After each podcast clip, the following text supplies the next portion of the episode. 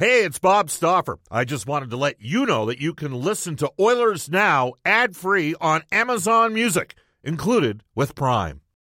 When you need mealtime inspiration, it's worth shopping Kroger, where you'll find over 30,000 mouthwatering choices that excite your inner foodie. And no matter what tasty choice you make, you'll enjoy our everyday low prices, plus extra ways to save, like digital coupons worth over $600 each week. You can also save up to $1 off per gallon at the pump with fuel points. More savings and more inspiring flavors make shopping Kroger worth it every time. Kroger, fresh for everyone. Fuel restrictions apply.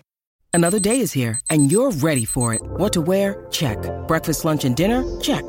Planning for what's next and how to save for it? That's where Bank of America can help. For your financial to-dos, Bank of America has experts ready to help get you closer to your goals. Get started at one of our local financial centers or 24-7 in our mobile banking app. Find a location near you at bankofamerica.com slash talk to us. What would you like the power to do? Mobile banking requires downloading the app and is only available for select devices. Message and data rates may apply. Bank of America and a member FDIC. Oilers Now with Bob Stauffer. Weekdays at noon on Oilers Radio, 630 CHED. We return to Oilers Now with Bob Stauffer. Brought to you by Digitex. Managed print services to keep your printing costs down? Yeah, Digitex does that. D-I-G-I-T-E-X dot C-A on Oilers Radio, 630 CHED. 134 in Edmonton. Welcome back, everybody. Bob Stauffer, Brendan Escott with you in Oilers Now. Royal Pizza, Pizza Pasta, so much more. Edmonton owned and operated for over 50 years. Royal Pizza offers curbside pickup and takeout options for a menu and a list of their 13 Edmonton and area locations. Go online at royalpizza.ca or download the Royal Pizza app from the App Store. Stop rec- recommendations to Mediterranean chicken. Without further ado, uh, we are joined by a longtime NHL hockey and Rogers analyst, Drew Remenda, who spent years also being uh, San Jose Sharks coach as well as uh, the colorman on their television broadcasts. Drew, how you doing? Good, Robert. How are you? Oh, not bad. You know, just Good. plugging away in a day-to-day business, doing something that I love. So Yeah, that's, that's you are you're one of the lucky ones, without a doubt. Get to do something that I love, or plug it away in a day-to-day business. Both, both. I, you know, it, it's it's funny. I remember the first time I met you uh, was at Clare Drake Arena. You were uh, this the eye in the sky up in the spotters box uh, with the Calgary Dinos. You guys were probably getting screwed again coming into Clare Drake because you know that exactly, exactly. It. it had nothing. It had nothing to do with the fact that uh, actually at, at that point, I don't know if people realize this, but like 1989-90, uh, Calgary probably had better personnel than the U of A. They had uh, Yeah, we, the were, we, were, we were a pretty good team back then, but Didn't win those it- damn Bears, man, they put it away. You guys had uh, the Olympic. You benefited from having the Olympic program in Calgary, right? So you'd get guys that Yeah. would want to make it, so they'd come and play for you guys, but try to work their way to the mix with the Olympic team as well. Um, and then, and then you go towards Kingston to San Jose, Yeah. and uh, talk about a breadth of experience early in your coaching career with that organization. Oh God, I was lucky. I was lucky there. Well, first off, I, you know, I was going to be a golf pro. That was going to be my. That was what I, was, I did. Um, and then with my friend Tim Tate, he got the head pros job at the Elks Golf Club in Calgary, and I went with him.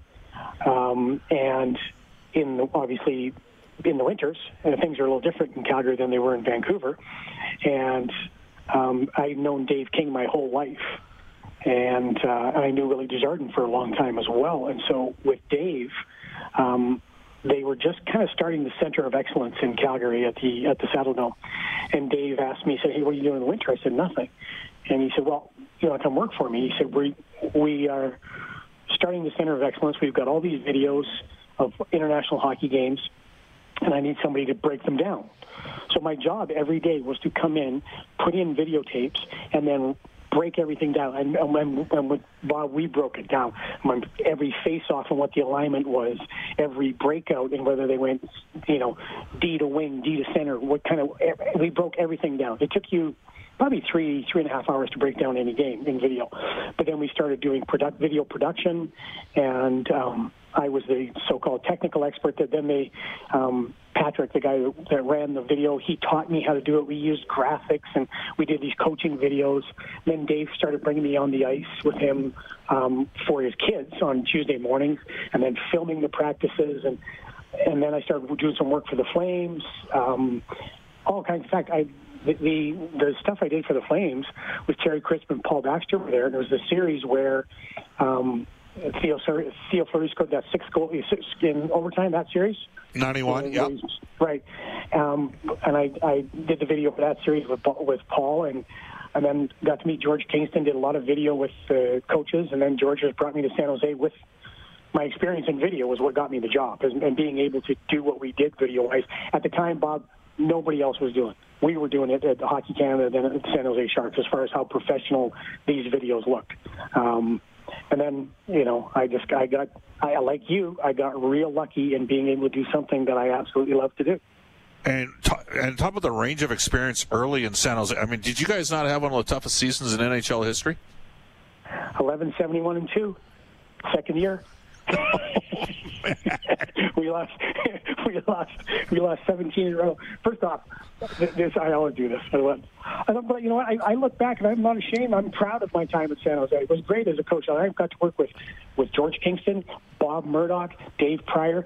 Clare Drake came with us that second year because he yeah. was on sabbatical, and George brought him in. He and George had a long, long history together. I got to sit with Clare Drake for an entire hockey season watching hockey from upstairs, and he was I was fantastic. And George is, you know what George is like. George yeah. is an unbelievable person. And I got to work for, for Kevin Constantine, who was tough, but I learned a lot from him and got to work with some great players and got to work with him in a great organization. But the the uh, the second year we went 11 71 and 2 we lost and i was part of the coaching staff that lost 100 games quicker than anybody in the history of the national hockey league and that's number one number two is i was part of the coaching staff we lost 17 games in a row which is an NHL record.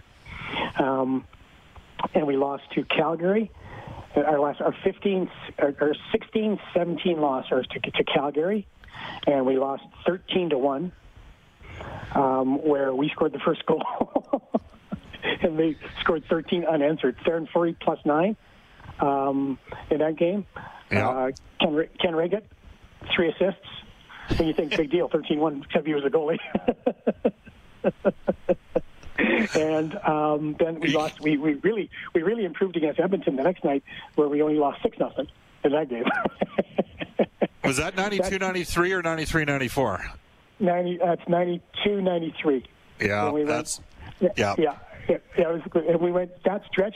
We went one thirty and one try that on for size. well, we've we've had discussions like this in the past. Uh, yeah.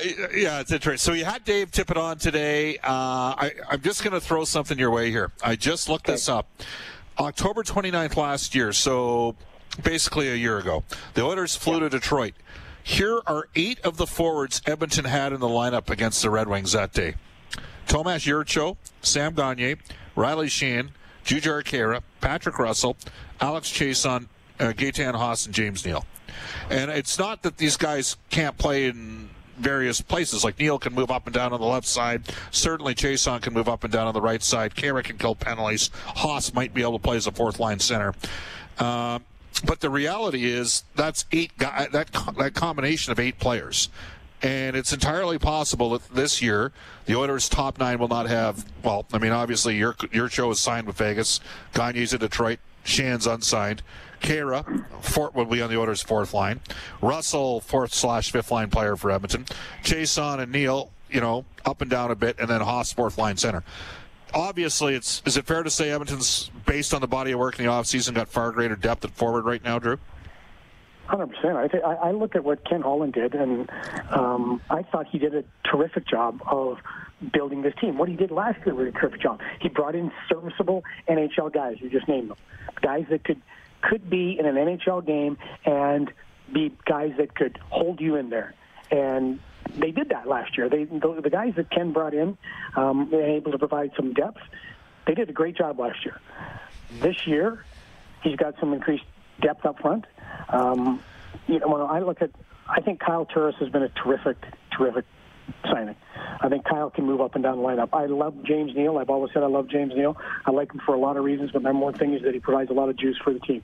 And then you can keep going up and down the line. The the the, the look of the Edmonton Oilers will be different. It'll be better. We have a more skilled group, but also a more experienced group. But it's also a team, like you said, that's going to give you more depth. Because you truly have with Kyle Turris a number three center now, and you can keep Ryan Nugent Hopkins up with Leon Draisaitl. Uh, so I looked at what Ken did, and I thought he did a, did a terrific job. And and you know, reading some of the articles, you, you, and you know, you know, player contracts way more than I do, but and cap space for different teams. You're the only guy I know that can just rattle off the top of his head. But with what Ken had to work with, how much money he had to work with, I thought he did a really good job. How many times, just as an aside, in, in, the conversation with Dave today, he was effusive, sort of in his discussion about Jesse Puljujarvi. Who do you think we talked more about on the bus over the last several no years, Drew? Puljujarvi no or Nail Yakupov? oh, yeah, no, no, okay, um, that's a good one. I guess, oh boy. Yes, uh, Yesy. Yes, Yesy. We had yeah. we, we, we, had more, we had more heated discussions about Yesy. Again, this this goes back to this goes back to also what you and I always seem to do regarding um, young players. I am notorious. I'm like notoriously hard on young players, um, or or at least pessimistic. You way more optimistic than I am. Um, you know, we had. I remember having the discussion. We had the discussion about Leon way back when, and I, yeah. I said this last time I was on. I never saw him going from from where he was to where he is now. I never saw that. Uh, you did. You always you always had his back not that way. Not this not, good. Well, no, not no, not a Hart Trophy good. I thought he'd be 25, 50, 75 good, which is a hell of yeah. a player. Not a hell of a player. Not a not a you know he was on pace for 127 points this year when the pause happened. So, but yeah, I mean just, just yeah, I, I mean yes, pull, go on. Go go, give me your thoughts on Jesse, Drew. Well, you know what I thought. You, you, I didn't think he won. I didn't think he was smart enough. Far, I thought his hockey IQ was low. I didn't think that he had the work ethic to go. I didn't think that he was um, putting as much into his game and investing in his craft like we saw Leon, like we saw Connor. I always thought to myself, you know, Yesy, if you would just look at those two guys and look at how hard they practice and put that in your game, you'd be a hell of a lot better. I always thought he was an entitled player. I was never, I've never been a fan of the guy. Now, um, after talking to you listening to what you know. Listen, Ken Holland is a pretty smart guy when it comes to player de- or player development and player um, uh, being able to, you know, being able to assess talent. He's he's pretty strong in that regard. So they look at him over there. I hope he's going up. And every, you go from 18 in a strange country without without a language, and being in that situation. I understand there'd be that shyness, there would be that uh, reclusiveness, there would be that inability or awkwardness in trying to fit in. I get that at 18 years old. Now he's what 22, right? Yes. So so you look at him now and say he's a little bit older, and we know that the human brain doesn't fully develop till you're 25 years old. But he'll be more mature. He'll be a little bit more confident because he did get to play in a, in a good league, um, and have success. And boy, you're a guy who talks about it more than I do, and I'm, I'm, I'm kind of.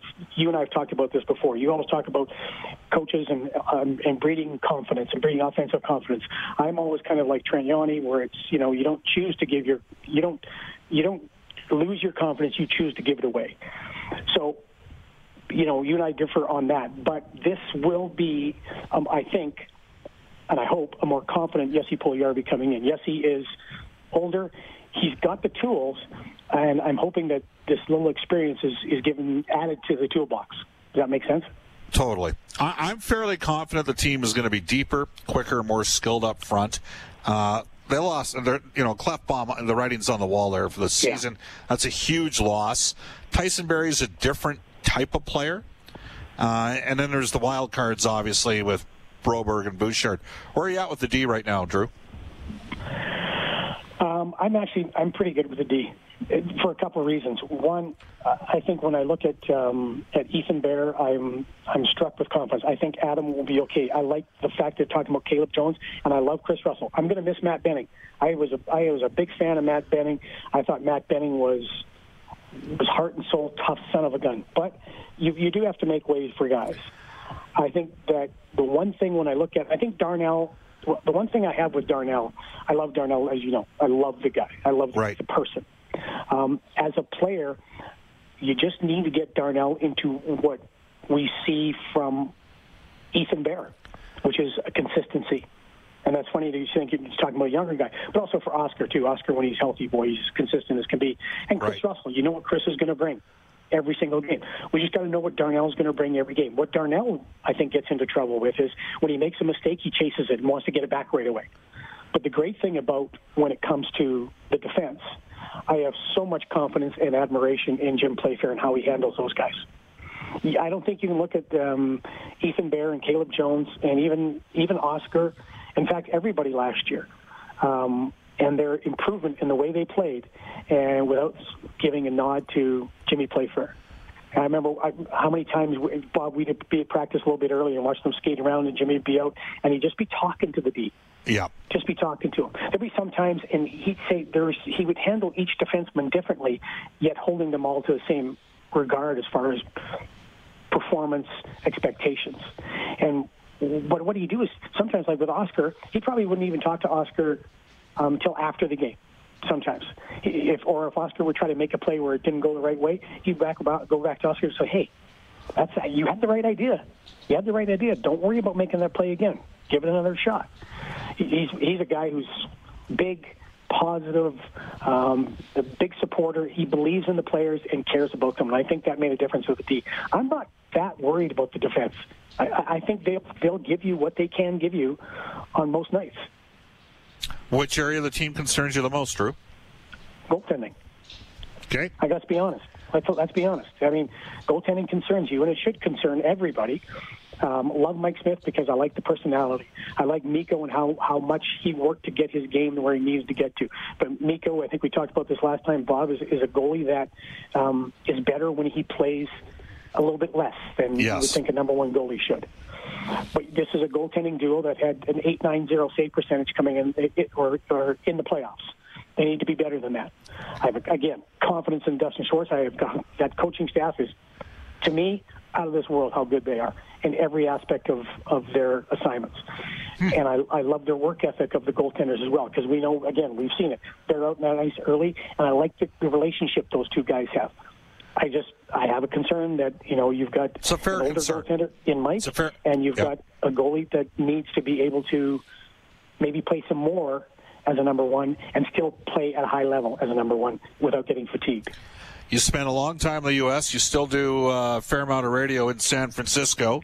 Uh, I know you're observing the upcoming election closely. I personally believe it will be a, a potential factor in the RTP for the NHL. What's your best guess in terms of what happens? Uh, what are we looking at, Drew, for the NHL, as far as, the National Hockey League? I, yeah. I think we. I, I think it's going to be the the whole thing like they're talking about a Canadian division and then three different divisions in the United States. Um, geographically, that makes sense. Um, I don't think the border is going to be open anytime soon. And right now, Bob, I, I, I would be, I would be concerned about if, if I'm in, if I'm a uh, parent that I've got a 16 or 17 year old kid, would you want to send them to Seattle or Portland right now, as to play for the play in the in the Dub? Major junior. I'd be, yeah, I, would be worried. I'd be, I'd be, I'd be, I'd be, I'd be well. Uh, I definitely want to get through the election, just yeah, because of what's yeah. occurred. You know, I, you know, we're talking about you know some pretty significant social uh, stands. Oh, yeah that have been made, and some people that have been would suggest maybe have been hijacked to a certain degree. Uh, you're talking about safety for the actual kids, physical safety. Yes, that's a, exactly. it's a, it's a it's a legitimate point right now. No question about that. Drew, let's do this. Sorry, I I, I got to get going here, but let's do this again, yes, okay? All right, Anytime. thanks a lot. Good talking to you. Yeah. That is Drew Remenda from NHL Hockey and Rogers. It is uh, 151 in Edmonton. We got to, to get to some business here. We're going to go to NHL today for Elite Promotional Marketing, uh, who've got face masks for everybody. Visit their online face mask shop by going to elitepromomarketing.com. Here's Brendan Escott.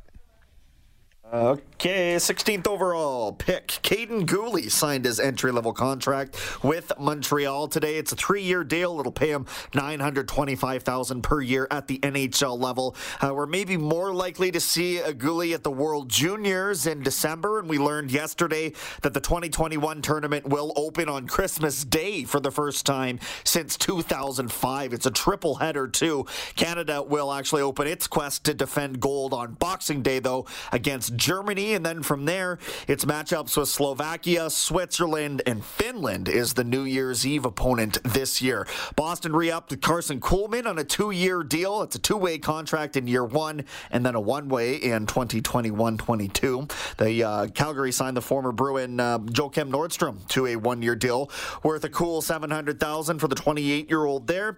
Longtime WHL vet uh, Jayce Hawryluk signed a uh, one-year $800,000 deal with the Canucks after bouncing from Florida to Ottawa last year. He was Florida's second rounder in 2014.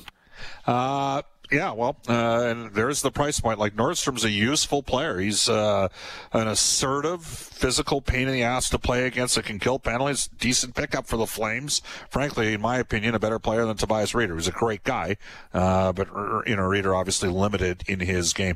We're going to do a double dip tomorrow. The Oilers Now Audio Vault, but we'll tell you this: it's brought to you on a daily basis by Direct Workwear, where safety meets savings in Edmonton, Fort McMurray, and online at directworkwear.com. Obviously, we'll replay some of the comments from Edmonton Oilers head coach Dave Tippett's appearance on Oilers Now uh, from today's show in the first half hour. To the injury report for James H. Brown injury lawyers. When accidents happen, go to jameshbrown.com. Again, nothing new at this stage to report on Oscar Klefbom. Uh, Dave Tippett did, however, talk about Tyler Ennis and say that he's back up and skating. Uh, I know Leon Draisaitl was uh, involved in a tennis event yesterday. Would not surprise me if some of the Oilers' better players try to actually get back in town in November. Going to be intrigued to see how that all occurs here. Again, I, I think we're looking at January 21st as the earliest.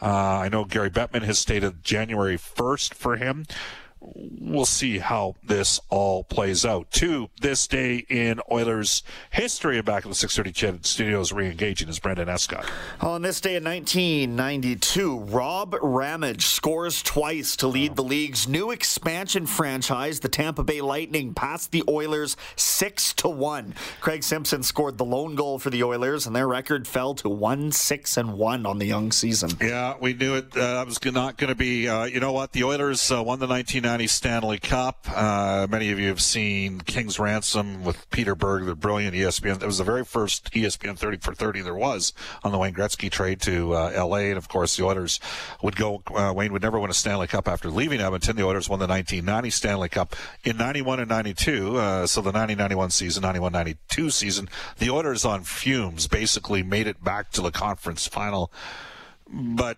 they had lost all of their Hall of Fame players uh, by 1992, with the exception of Kevin Lowe. And I think we knew at that stage when they started the year one six and one and got bombed by Tampa Bay that it was like, uh oh, it was going to be a long season.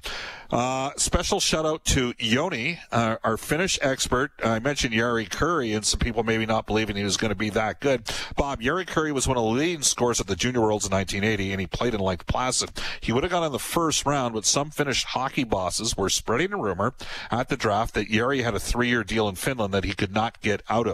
Uh, the Oilers and their scout, uh, Matti uh, Väisänen, knew better, and they picked Kurri and the Oilers were the organization that benefited from that. Is Reid Wilkins doing double duty again today? Uh, Brendan, is he up here shortly? Um, no, uh, Jalen Nye is back today, but of course, Reid with uh, Inside Sports a little later on. You will hear from a former member of the U of A Golden Bears men's hockey team, current Calgary Flames prospect Luke Philp. That's a, been an interesting story. And his brother Noah, six foot three, right shot center. He's got no place to play. They're not playing this year at the U of A. So uh, that's a guy that wouldn't surprise me if he gets a contract maybe at the end of this year, NHL deal. He's probably worth taking the swing on. Uh, tomorrow's show guests will include uh, Brian Lawton, David Staples from the Cult of Hockey, our NHL insider John Shannon. As Brendan mentioned, Jalen Nye is coming up with a 6:30 chat afternoons following a global news weather traffic update with Eileen Bell. Have a terrific Tuesday, everybody. Oilers Now with Bob Stauffer. Weekdays at noon on Oilers Radio, 630 CHED.